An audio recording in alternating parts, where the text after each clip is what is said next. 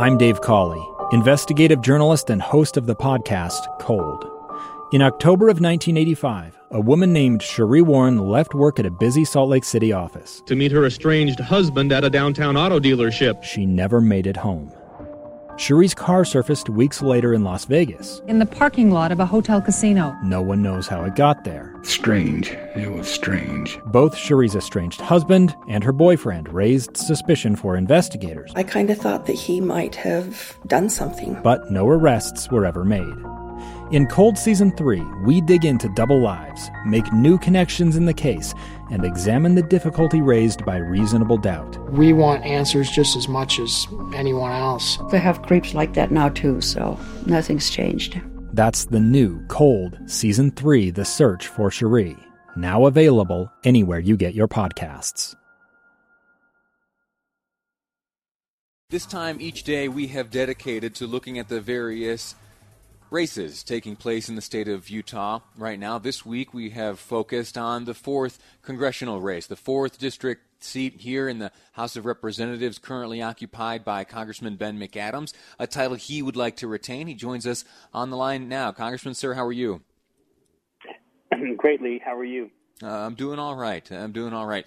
Uh, you have been serving as a member of Congress now for 533 days. Uh, what have you learned so far?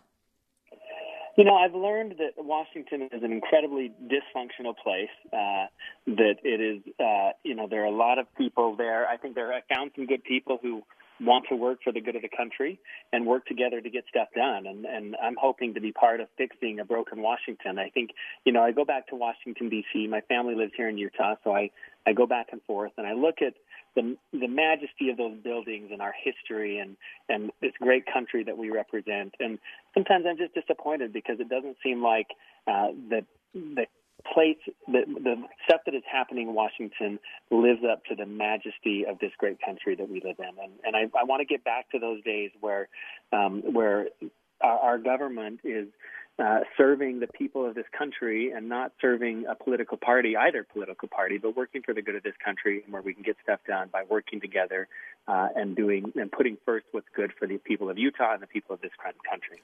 What can Utah's fourth district congressman do to exemplify that attitude and spread that attitude to other members?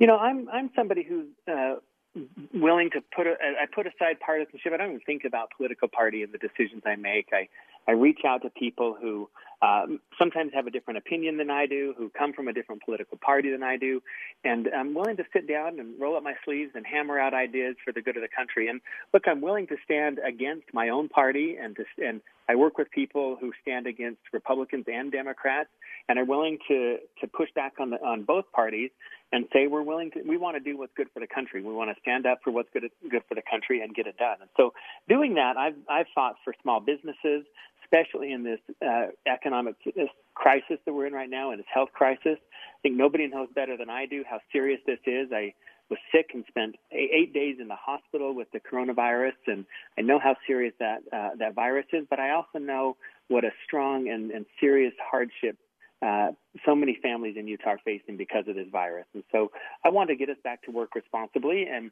I want to continue to support the small businesses that are struggling in these difficult times.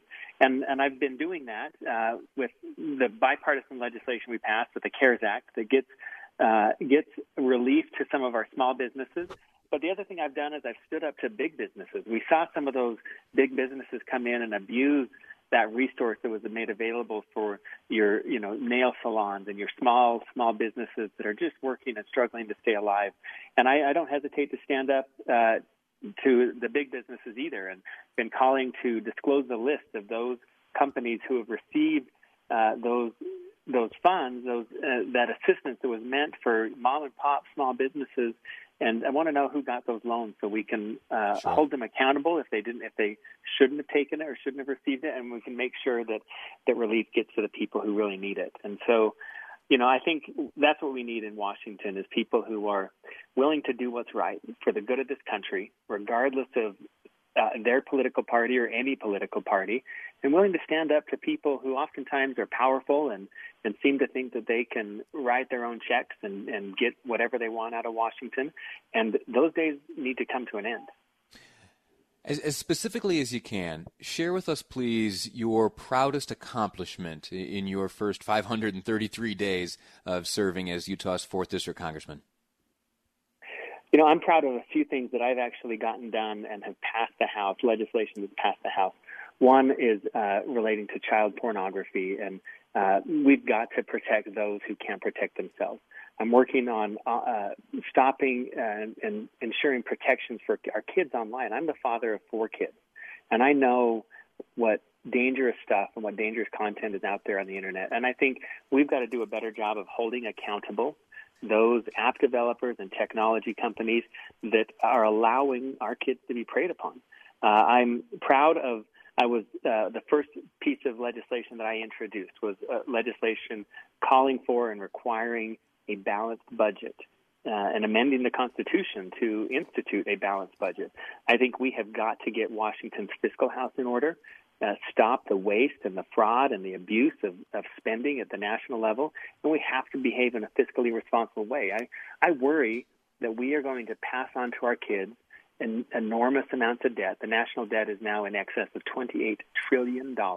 That's what we're going to hand off to our kids. And look, I think we're handing it off to our kids in a time where global competitiveness and jobs and the strength of the United States is going to be ever more challenged. And mm. I think that is a moral failing if we don't get our fiscal house in order today.